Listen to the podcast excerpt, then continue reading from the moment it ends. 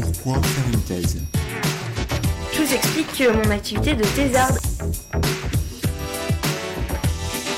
Vous savez que je dois remettre ma thèse en juin. Et juin, c'est même pas dans trois mois, c'est demain. Une thèse euh, sur quoi Sur. euh, sur rien. Mais euh, excuse-moi, mais euh, il y a des gens que, que ça intéresse ce-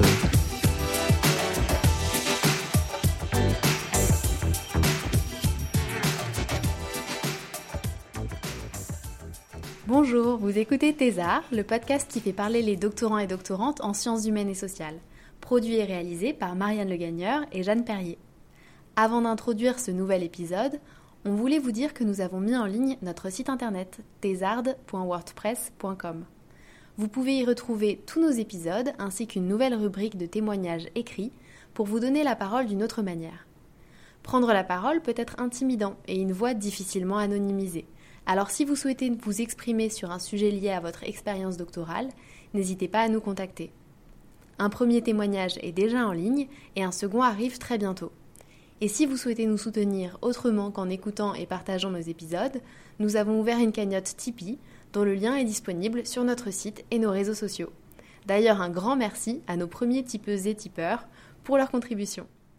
Dans l'épisode d'aujourd'hui, nous recevons Javiera, doctorante en histoire et en première année lorsque nous avons enregistré cet épisode en février 2020. Javiera travaille sur les récits d'inceste publiés en France entre 1986 et 2019. Dans l'épisode, elle rappelle que l'inceste concerne 6% de la population française. Depuis l'entretien, elle nous a informé de nouveaux chiffres parus en 2020. L'inceste concerne désormais 10% de Françaises et Français. Dans cet épisode, Javiera nous parle des différents supports qu'elle utilise pour sa recherche et explique l'apport de l'histoire pour révéler les permanences de discours et avoir également un recul sur l'évolution du droit sur ce sujet. Elle aborde également son rapport avec l'actualité, malheureusement débordante sur l'inceste. Enfin, elle nous raconte son arrivée dans la thèse à 40 ans et ce que ça implique en termes d'intégration et de perspective de carrière. Très bonne écoute!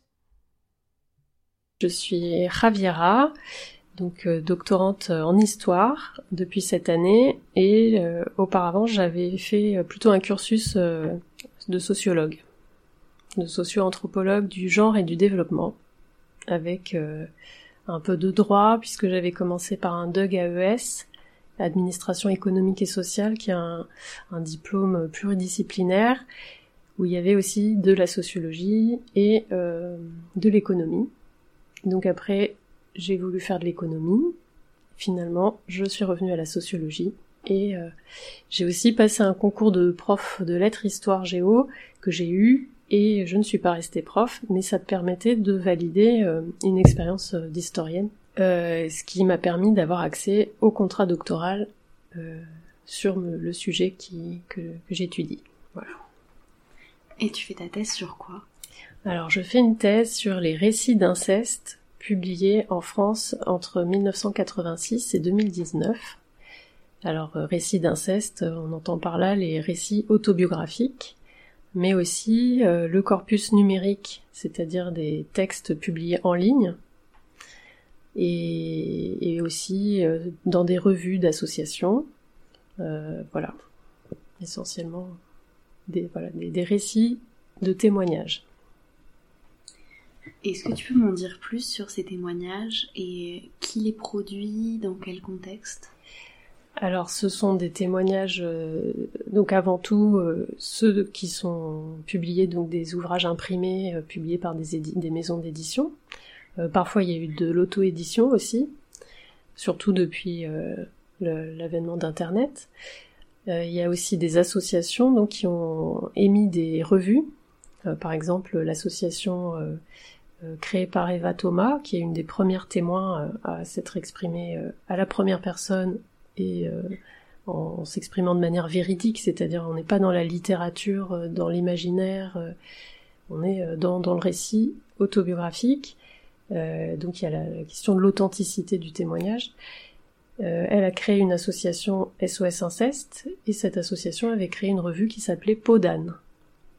Donc ça, par exemple, ça, sera aussi une partie à étudier, euh, les témoignages produits par les associations dans leur euh, revue ou sur leur blog ou leur forum en ligne. Et donc ça peut être euh, tout un chacun qui a envie de s'exprimer à la première personne sur ce sujet, sur son vécu, et qui d'autre les produit. Donc parfois, ça peut, c'est des petites maisons d'édition ou liées plus ou moins au mouvement associatif, ou alors euh, carrément des grosses maisons d'édition comme euh, La Martinière. Pour euh, en 2016, on a Anne Lorient qui a rencontré une femme qui était biographe, journaliste au départ, et qui l'a pris sous son aile pour qu'elle rédige son histoire, qu'elle a trouvée intéressante parce qu'elle avait entendu euh, au cours d'une exposition de photos où on avait fait le portrait d'Anne Lorient, et dans son regard, euh, il y avait quelque chose qui interrogeait les, femmes qui assistaient à l'exposition, et donc de fil en aiguille, on l'a amené à raconter son histoire et, en faire un livre. Donc voilà un petit peu. Enfin, il y a, beaucoup de cas de figure différents. Je suis aussi allée visiter les fonds de l'association pour l'autobiographie qui est située à Amberieux en Bugey et qui collecte des autobiographies qui ne sont pas publiées pour le coup, ou pas toutes, ou qui peuvent le devenir par la suite. Et ces autobiographies, c'est euh, tout un chacun qui écrit son histoire, et parfois ça peut être euh, lors d'un héritage. Euh, les, descendants disent bon bah ce texte a de la valeur, il faudrait pas qu'il se perde, et on, on le dépose à cette association. Et donc le fondateur de cette association, un des fondateurs, c'est Philippe Lejeune, le grand spécialiste en France de l'autobiographie. Et toi, par exemple, là-bas, t'avais regardé des récits de personnes en particulier victimes d'inceste? Oui, j'ai pu avoir, euh, donc via le catalogue et via des conseils de membres de l'APA, euh, la liste de quelques textes autobiographiques qui traitent de l'inceste. Et j'en ai trouvé des qui sont des pépites qui sont par exemple des textes euh, dont les témoins ont, enfin, qui dénotent en fait un travail sur soi et une réflexivité, enfin toute euh, et une mise en œuvre du texte, enfin une mise en mots, même parfois mise en images. Il y a des dessins, des illustrations, par exemple des dessins. Ça va pas être des dessins de scènes atroces, hein, ça va être par exemple des génogrammes, ce que les psychologues appellent des génogrammes, c'est-à-dire comme un arbre généalogique avec euh, les relations au sein de la famille. Enfin, c'est plutôt les thérapeutes familiaux, les, psychologues euh, qui travaillent en systémie, euh, qui utilisent cet outil-là pour voir bah, les interactions en fait au sein du groupe familial et qui permettent d'éclairer la situation d'inceste. Et quand on parle d'inceste, est-ce que tu peux redéfinir ce phénomène, ce que c'est et qui est-ce que ça touche en France? Alors on n'a pas défini effectivement. L'inceste, c'est les relations sexuelles entre un mineur et un, adulte euh, ou, une personne plus âgée au sein de la famille. Euh, donc ça touche euh, environ 6% des, Français, avec plus de filles que de garçons, d'après la, dernière enquête violence et rapport de genre qui est en train d'être publié, enfin dont les résultats commencent à être publiés, qui a été réalisé en 2015, donc qui est une grosse enquête de victimation euh, faite par euh, l'Institut national d'études démographiques. Et, comme c'est un phénomène qui est méconnu, tabou, euh, resté caché, même quand parfois les faits sont révélés, et ils sont difficilement pris en charge par les personnes à qui on l'a révélé. Euh, et donc ça aboutit plus rarement à des procès que, la réalité euh, des, actes qui sont commis. Euh, et puis quand ça aboutit à des procès, c'est pas automatique que les victimes gagnent ces procès. Donc voilà, c'est des choses difficiles à prouver puisque précisément comme on le voit en ce moment avec tout ce qui, toutes les affaires de violences sexuelles qui sont dans, la foulée de, MeToo, euh, des révélations d'Aden Lenel, enfin toute l'actualité, Matzneff. Euh, ce qu'on voit, c'est que c'est toujours difficile de, démontrer la violence. Or, dans le, droit français, le viol se définit euh, entre autres par euh, la violence. C'est-à-dire, il faut qu'il y ait soit contrainte, soit violence, soit surprise, soit menace. Mais en réalité, euh, dans l'inceste, euh, il y a le rapport euh, lié au fait qu'on est dans la famille, au fait qu'il y a une domination par l'âge, il y a une domination par le statut de dépendance des enfants à l'égard des adultes dans la famille.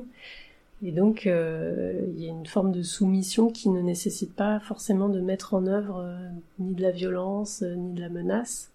on le voit aussi pour des viols en dehors de la famille qui n'ont pas été condamnés, par exemple récemment des affaires de, jeunes filles, de petites filles plutôt même, qui, où on n'a pas pu démontrer qu'il y avait eu contrainte. Donc, a fortiori dans la famille, c'est très compliqué. Donc, il y a quand même une sensibilité aujourd'hui sur euh, la question de la pédocriminalité et euh, de l'inceste qui semble acquise, en apparence, hein, euh, on ne sait pas trop en fait l'état des mentalités sur ce sujet. donc les historiennes travaillent là-dessus depuis quelques années, c'est assez récent en fait. L'histoire de la pédophilie par exemple, écrite par Anne-Claude Ambroise Rendu, a été publiée, c'est autour de 2013-2014 ces travaux-là donc c'est vraiment très récent.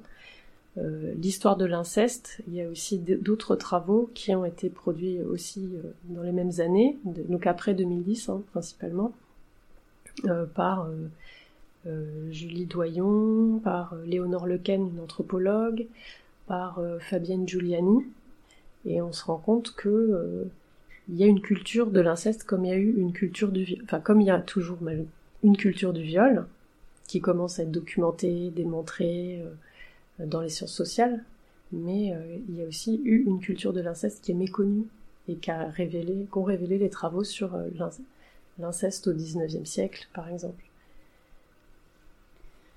Quand tu dis culture de l'inceste, c'est cette forme de tabou qu'il peut y avoir sur ce sujet-là? Alors non, j'entends par là, oui, il y a le tabou, mais euh, il y a eu aussi une valorisation de la, des pratiques incestueuses dans des discours qui faisaient suite à la Révolution française et, donc au fait euh, de s'extraire de la domination de la morale de l'Église.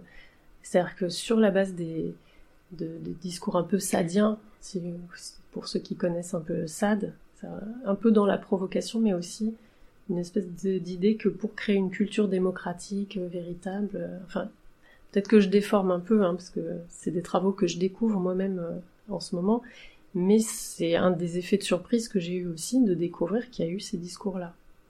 Moi, j'avais déjà lu, par exemple, euh, de Sade, Les crimes de l'amour, qui est un recueil de textes bon, sadiens, et il y avait un récit d'inceste, euh, comment dire, idéalisé, valorisé, écrit du point de vue d'un père incestueux, euh, est présenté comme euh, une éducation à la sexualité ou comme la plus haute forme d'amour vis-à-vis de son enfant, vis-à-vis de sa fille. Une initiation à l'amour. Et on retrouve ce schème dans les discours de Gabriel Matzneff, euh, de, dans, tout ce qu'on peut lire en ce moment dans la presse qui est révélé autour de l'affaire Matzneff. le discours de la pédophilie, il y a une filiation avec ces discours-là qui ont été dévoilés dans le livre de de Fabienne Giuliani.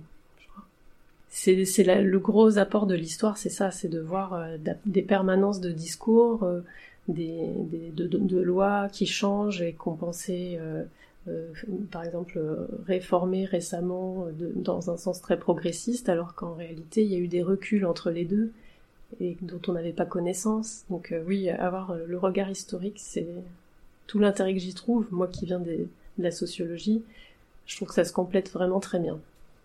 Et donc les sources que tu étudies, ce sont seulement des victimes qui parlent des récits d'inceste qu'elles ont vécu Tu n'étudies pas d'auteurs euh Alors non, effectivement, je, me penche sur la question de récits produits par des auteurs et j'ai trouvé par exemple, euh, alors j'ai pas encore lu ces textes, je sais pas exactement ce qui s'y trouve, mais euh, dans, mes premières collectes de données, de données bibliographiques, j'entends, il y avait par exemple euh, un témoignage euh, paru sous le nom de Monsieur Loucher en 90, 1997. Euh, ça s'appelle Dieu en prison.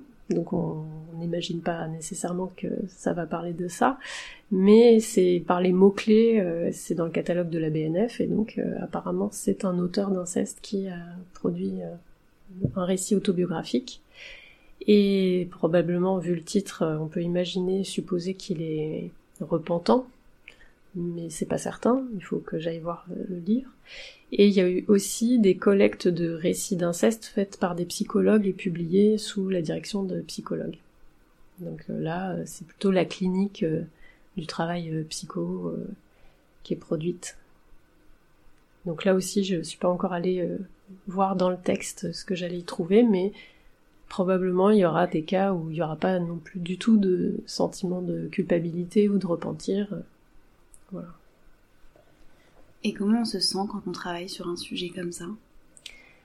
Alors moi, à titre personnel, comme ça fait un certain temps que que j'ai eu l'occasion de lire des, textes autobiographiques, de rencontrer des victimes d'inceste, euh, j'avais le sentiment que euh, bon, euh, pour moi, j'en ai l'habitude, ça va pas être aussi choquant au quotidien ou, épuisant, éprouvant de lire ces textes. Et en fait, euh, c'est une erreur. Euh, si on est quand même un peu empathique, forcément,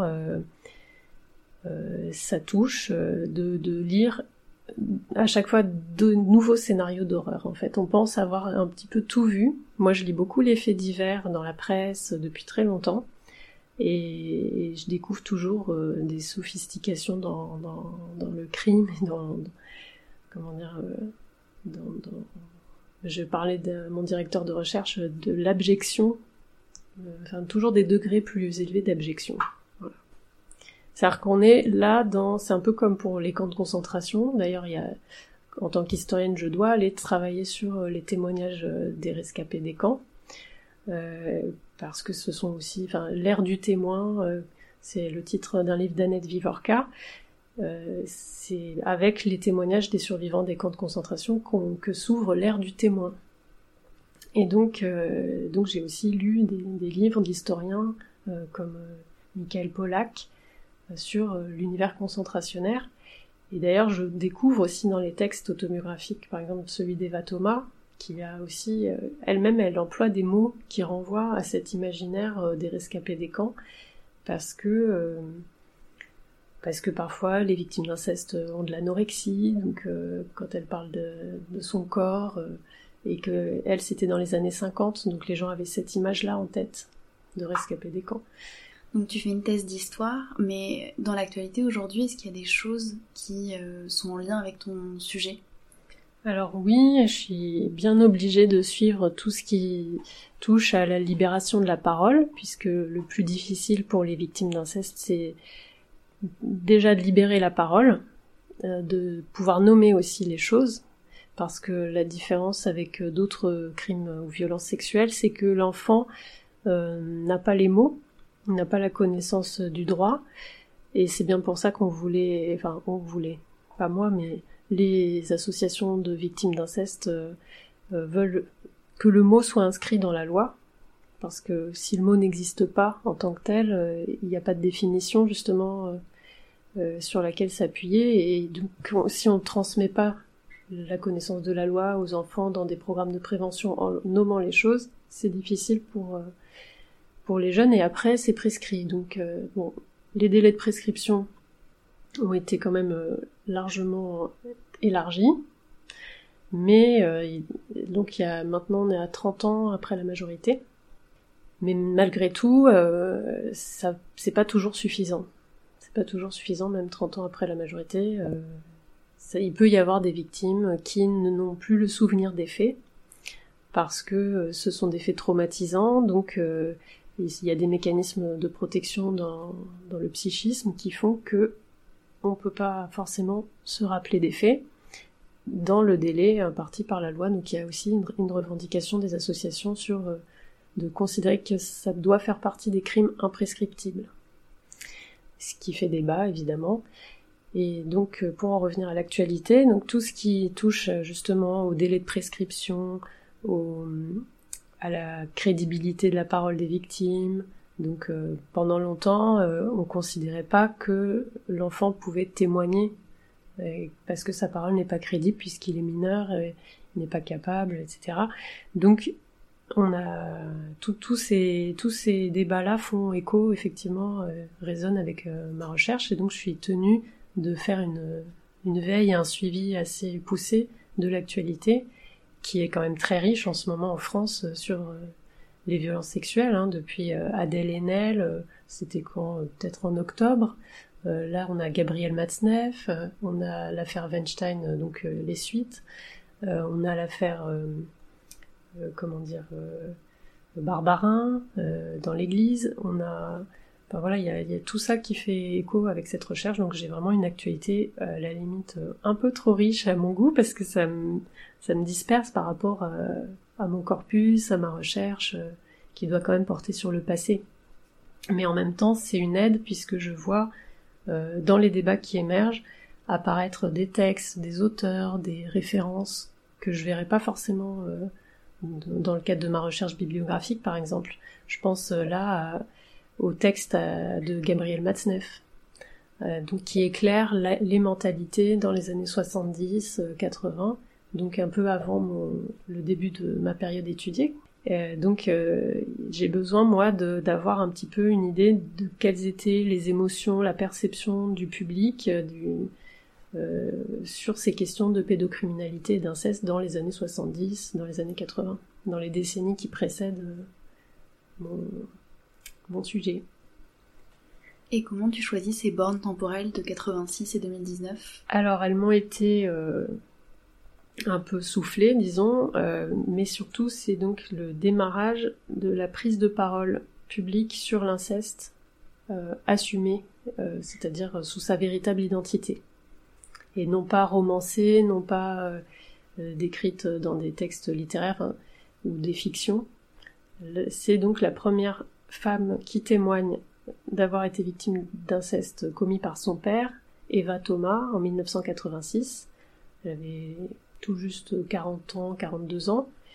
Et elle passe à la télévision euh, dans l'émission d'Armand Jameau, euh, Les dossiers de l'écran, qui était une émission très suivie, euh, qui était une émission de débat, d'échange d'idées.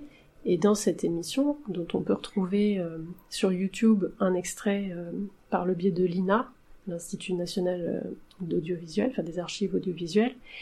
Euh, Eva Thomas, donc qui est une femme euh, qui s'exprime très bien, qui a un joli visage, qui a un peu comme un costume qui rappelle comment dire des personnages antiques. Donc elle a bien choisi c'est pas Phèdre ou Antigone mais voilà c'est et elle est à la télévision on lui pose, euh, enfin on lui fait dire euh, ce qui lui est arrivé, et on lui fait entendre des commentaires de téléspectateurs qui appellent la chaîne, et là on entend ce discours euh, qui valorise l'inceste. Et donc déjà ça, pour nous aujourd'hui, auditeurs d'aujourd'hui ou spectateurs d'aujourd'hui, c'est très curieux de voir que quelqu'un peut appeler une chaîne de télé et dire moi je fais l'amour avec ma fille et je trouve ça très bien. Donc c'est une scène vraiment qui révèle un changement historique qui est survenu entre temps, quoi. C'est-à-dire on n'a plus du tout, du tout ce regard-là, euh, alors qu'il pouvait être assumé à une époque. Et on voit sa réaction et on voit euh, comment le euh, celui qui, programme l'émission, le journaliste, invite à avoir de l'empathie, c'est-à-dire à s'intéresser à la mimique qu'elle fait à l'écran. Les caméras filment sa réaction quand elle entend ça et elle a cette phrase euh, qui est très claire et limpide, elle dit Moi, je pense qu'en matière d'inceste, il ne peut pas y avoir d'inceste heureux. Et, voilà, donc déjà, on ouvre sur cette séquence-là. Quand Eva Thomas dit ça, alors elle a publié son livre en 1986, donc elle est invitée à l'émission parce qu'elle a ce livre présenté, et elle a créé en même temps une association d'aide et d'entraide pour les victimes d'inceste qui s'appelle SOS Inceste. Mais 80, donc elle l'a créé en 85 pendant qu'elle écrit le livre et euh, et puis donc l'émission euh, c'est septembre 86 et c'est aussi 85 l'année de la création du collectif féministe contre le viol en France. Donc c'est vraiment une période où euh, la question des violences sexuelles commence à être prise en compte euh, dans, dans des mobilisations publiques avec des victimes qui prennent qui prennent en charge en fait euh, le soin, le suivi, l'entraide sur le plan juridique, etc. Et aussi les revendications. Donc ça ouvre sur une histoire aussi des mobilisations pour les droits des enfants et pour les droits des femmes, et puis aussi pour les droits des hommes victimes, puisque ça, on le voit, c'est plutôt dans l'actualité, euh, c'est très récent que la parole des hommes victimes d'abus sexuels commis dans l'enfance se libère. Donc c'est un peu retracer toute cette histoire-là que ma thèse va aider à faire. Et 2019 2019. Alors la fin parce que euh, quand on démarre une thèse en histoire, bon bah, on n'est pas comme en, comment dire, euh, c'est de l'histoire, donc on traite du passé. Donc là, euh, moi qui avais un profil plutôt sociologue, on a admis que je pouvais faire ça parce que euh, on est sur de l'histoire très récente, donc on est sur l'histoire du temps présent, l'histoire très contemporaine, mais on, crée quand même une borne qui va au moment de l'écriture du projet de thèse, et on s'arrête là. Donc 2019, il y a quand même eu des ouvrages publiés, des récits d'inceste, et ça continue. Euh, donc euh, j'aurais pu me dire euh, je m'arrête au dépôt de mon sujet de thèse, mais en réalité je m'arrête à la fin de l'année 2019 puisqu'il y a plusieurs textes qui sont parus dans l'intervalle, même entre septembre et décembre. Donc 2019 pour, pour faire de l'histoire. Comment t'es arrivé à ce sujet de thèse?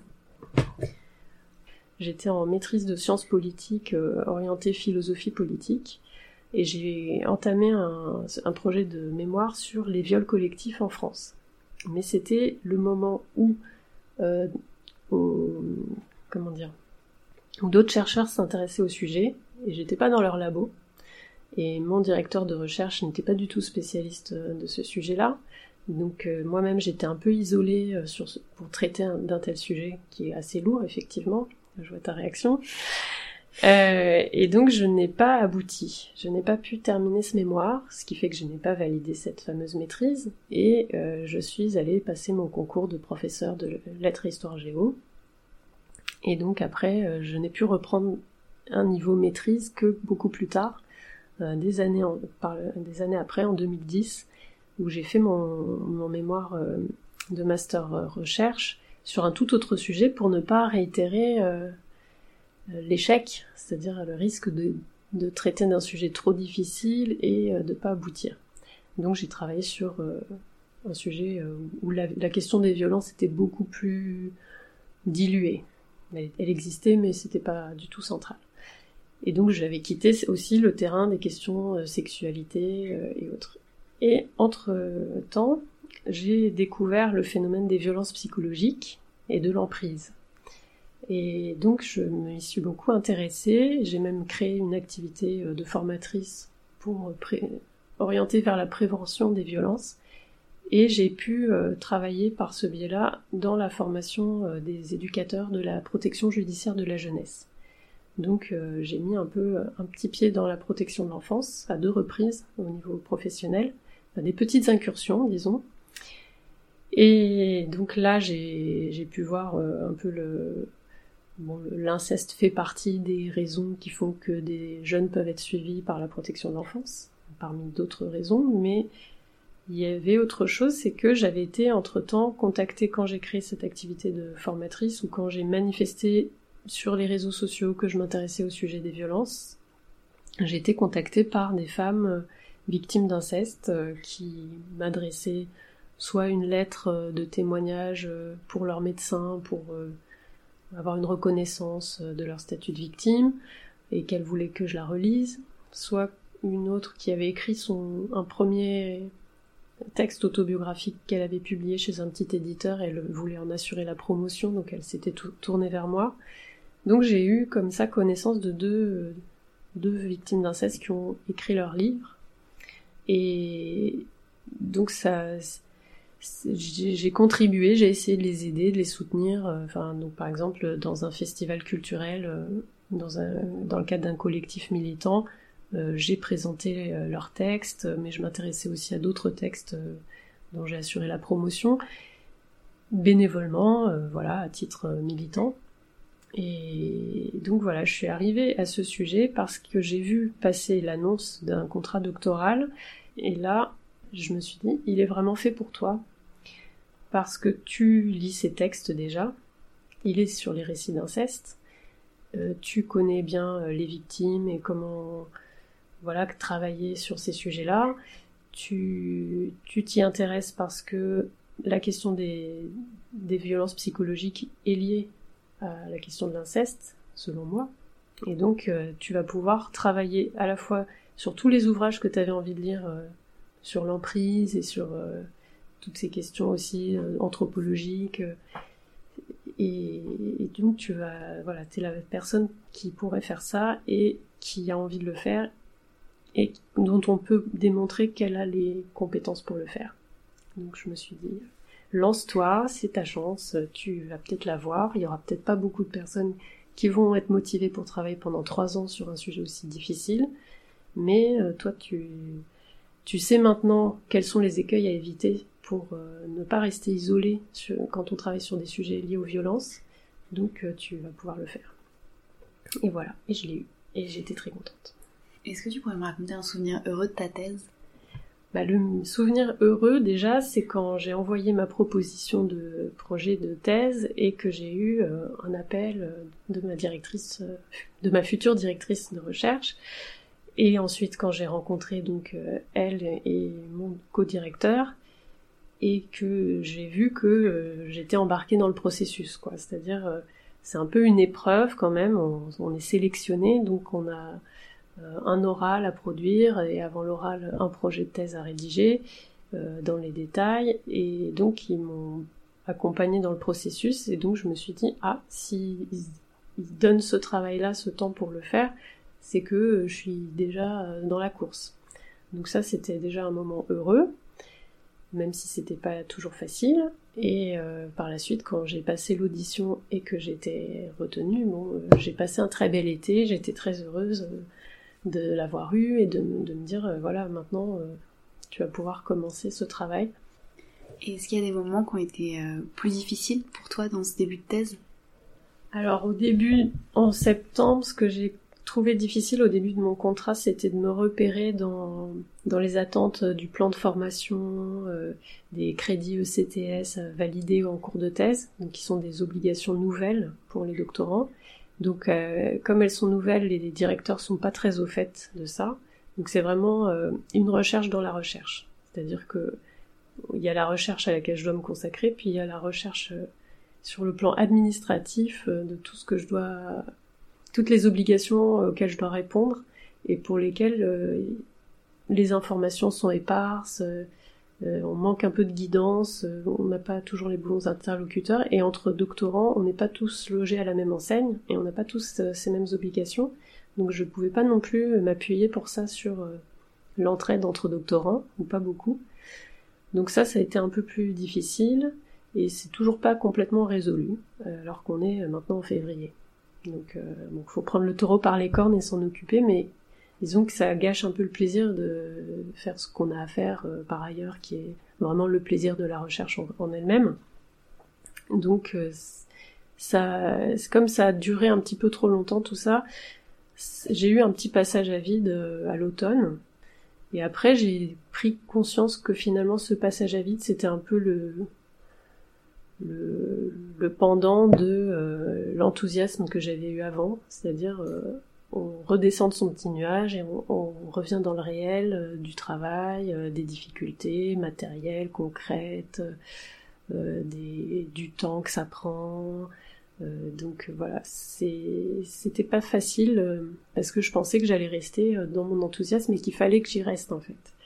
Alors qu'en fin de compte, si on s'accorde que bon bah il y aura des moments de fatigue, il y aura des hauts et des bas, c'est pas si grave. Mais quand j'étais dedans, c'était grave. j'ai eu vraiment des moments difficiles. Mais je pense que c'est derrière moi. Et je pense que effectivement maintenant j'aurai plus de souplesse à me dire euh, euh, c'est normal qu'il y ait des hauts et des bas. Moi je, me disais tu vas être en thèse, t'es plus toute jeune, faut que tu sois comme une sportive de haut niveau avec euh, des horaires très stricts, un mode de vie très réglé. Et en fait, bon, bah, il y a sûrement des gens qui fonctionnent comme ça, mais il y en a d'autres qui vont arriver à faire leur thèse autrement et peut-être que c'est pas pour moi non plus euh, la discipline de haut niveau ou que c'est pas réaliste en tout cas et donc euh, je vais me débrouiller autrement. On a souvent l'image du doctorant ou de la doctorante qui fait ça dans la suite de son master, qui a entre allez, 22 et 30 ans. Qu'est-ce que ça fait de commencer une thèse plus tard dans sa vie? Alors moi, j'avais travaillé à la Bibliothèque nationale euh, comme vacataire, euh, magasinière quand j'étais étudiante, donc j'ai pu voir des chercheurs et des gens qui n'avaient pas de, statut de chercheur euh, officiel, des gens qui venaient faire des recherches pour eux-mêmes et qui étaient âgés et qui s'autofinançaient et qui vivaient de peu de choses pour faire ça, mais qui avaient une raison ou une autre de mener ce projet de recherche à terme. Donc j'ai toujours su qu'il y avait, enfin toujours, en tout cas, dans ma vingtaine, je savais qu'il y avait des gens qui reprenaient des études euh, passé 40 ans, qui reprenaient... Euh, par exemple, dans ma licence de sociologie, il y avait une dame du troisième âge qui s'était inscrite. C'était nouveau, on n'en avait pas vu tellement avant, mais bon, on l'a intégré, euh, ça s'est bien passé. Donc, j'avais rencontré une, dans un milieu militant une femme qui avait fait médecine à partir de 40 ans. Et à l'époque, c'était possible. Aujourd'hui, c'est les moins, et ça peut-être ça le redevient parce qu'on manque de médecins, mais en tout cas, je m'étais dit, bon, si elle peut le faire, pourquoi pas. Donc moi, j'ai, quand j'étais étudiante, je voulais aller au bac plus 5 et puis voir par la suite. Mais même ça, ça a été interrompu euh, puisque, comme je l'ai dit, euh, mon mémoire de maîtrise que j'ai pas pu terminer, donc j'ai dû aller travailler et revenir aux études à 30 ans pour mon master 2.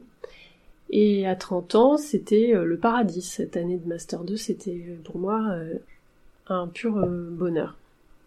Parce que je revenais dans mon université, parce que je côtoyais des gens plus jeunes, que j'avais été en entreprise entre-temps, que j'avais eu pas mal d'expériences professionnelles qui m'avaient pas forcément satisfaite. Donc c'était une sorte de luxe quoi que j'avais pu m'offrir de pouvoir refaire une année de master euh, à 30 ans.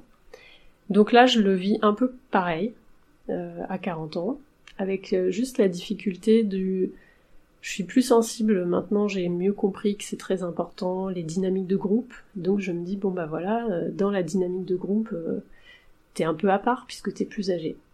Donc t'as pas les mêmes enjeux de vie, euh, t'es pas au même stade.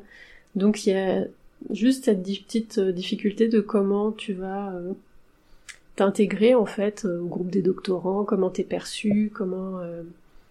Et puis la question des perspectives de carrière. C'est-à-dire on a clairement signifié, euh, puisqu'on est dans une époque très où la compétition pour les places, quand on est dans la recherche en sciences sociales, euh, si tu démarres une carrière de chercheuse à 40 ans, euh, c'est mal parti. Donc n'espère pas. Donc voilà. À part ces difficultés là, qui, mais moi je, bon, du coup on a, j'ai un projet alternatif puisque j'étais formatrice et j'ai aussi envie de continuer la formation pour adultes sur ces questions qui sont liées au travail social, euh, par exemple. Donc euh, c'est pas un obstacle, euh, je veux dire, c'est pas déprimant en soi. Après, on va voir. Euh, j'ai quand même cette appétence pour la recherche et on verra ce que ce que donnera ma thèse. Mais voilà un petit peu les difficultés. Après, il y a aussi euh, pour une femme, euh, si on n'a pas eu d'enfants, la question de, est-ce qu'on fait des enfants, euh, enfin des, choix de vie en fait. moi, j'ai, je vis en couple. mon université qui m'a recrutée, elle est en région parisienne. Moi, je m'étais établie dans la région nantaise. Donc, il y a, y a des contraintes sur la vie personnelle en fait, qui vont avec. Est-ce que tu as des recommandations culturelles en lien avec le sujet de ta thèse, des livres, films?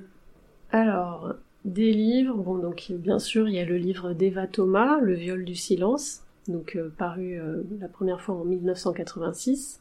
Donc c'est un récit euh, de témoignage, hein, c'est un texte autobiographique, très intéressant, très riche, très intelligent. il y a toute une réflexion théorique aussi, elle a beaucoup de lectures derrière, elle a beaucoup travaillé sur elle-même à différents niveaux et c'est une femme passionnante que j'ai pu rencontrer et j'en suis très heureuse. Ça aussi, c'était un de mes meilleurs moments, c'était la, rencontre avec Eva Thomas, d'être reçue par elle pour euh, les entretiens, etc. Alors après, il y a plus récent comme titre, il y a euh, Mes années barbares de Anne Lorient et qui a vécu à la rue, donc c'est un témoignage intéressant aussi à ce titre d'une femme qui a été sans domicile fixe et c'est une des conséquences de l'inceste. Après, il y a les travaux de Léonore Lequen, anthropologue, qui a écrit un livre Et pourtant tout le monde savait, qui raconte aussi une histoire d'une victime d'inceste. je crois que c'est en Seine-et-Marne. Et donc comment les dynamiques, ça c'est plus sociologique, mais les dynamiques de voilà de comment la société entend les victimes et finalement ne traite pas, ne, se saisit pas de leurs paroles euh, et il n'y a pas d'effet euh, protecteur. Donc euh, ça c'est aussi ça fait pas mal écho à l'actualité. Mais sinon il y a aussi Barbara, la chanteuse célèbre, qui je crois que c'est dans l'Aigle Noir en fait évoque l'inceste, mais c'est symbolisé puisque c'est une chanson. Sinon, des films, il y a Maïwen Lebesco, qui a produit des films sur son histoire. Il y a plus récemment aussi La poupée d'Archimède de euh, Isabelle Césional. Et en fait, elle a écrit une trilogie qu'elle a intitulée La trilogie de la Renaissance, de sa propre Renaissance. Euh, il y a les romans de Christine Angot. C'est des romans ou des autofictions, puisqu'elle a été victime, mais elle en fait une œuvre littéraire, euh, donc à ce titre, elle ne souhaite pas que ça soit assimilé à sa réalité puisque elle écrit de la fiction. Donc là, on est dans, dans un entre-deux entre le dire et le taire euh, sur le plan du, du genre littéraire. On n'est pas dans le récit autobiographique.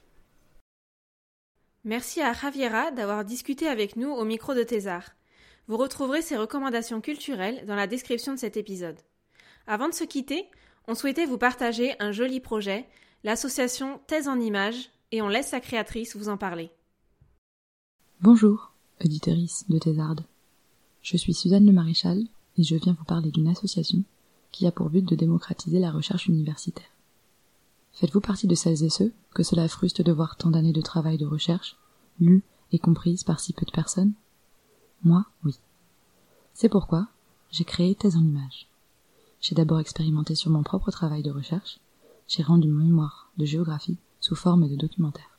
Lors des différentes projections qui ont suivi, je me suis rendu compte que plusieurs milliers de personnes ont pris connaissance et se sont intéressées à un sujet de recherche qu'ils n'auraient probablement jamais pris le temps de lire. C'est là que je me suis dit, c'est donc ça la solution? Changer de support pour rendre la recherche universitaire plus accessible au grand public? J'ai donc créé Thèse en Images, une association qui propose aux doctorants et aux chercheurs de transformer leurs travaux de recherche en documentaires. Le projet vous intéresse? Vous souhaitez proposer votre recherche et participer à la réalisation d'un film? Contactez-nous sur thèseenimage.org. T-H-E-S-E-N, image avec un S.org. Vous retrouvez-nous sur les réseaux sociaux. Et à bientôt, j'espère. Merci à vous d'avoir écouté Thésar jusqu'ici. Et merci à Tilif, le générique est réalisé à partir de son morceau Shape 5. Vous pouvez toujours nous retrouver et partager avec nous vos remarques et vos questions sur Instagram et Twitter, at thésar-es ou par email thésar.es at gmail.com. Pour ne pas rater les prochains épisodes, qui sortent toutes les trois semaines le jeudi, abonnez-vous sur votre plateforme préférée de podcast. Courage pour vos thèses, mais surtout pour tout le reste.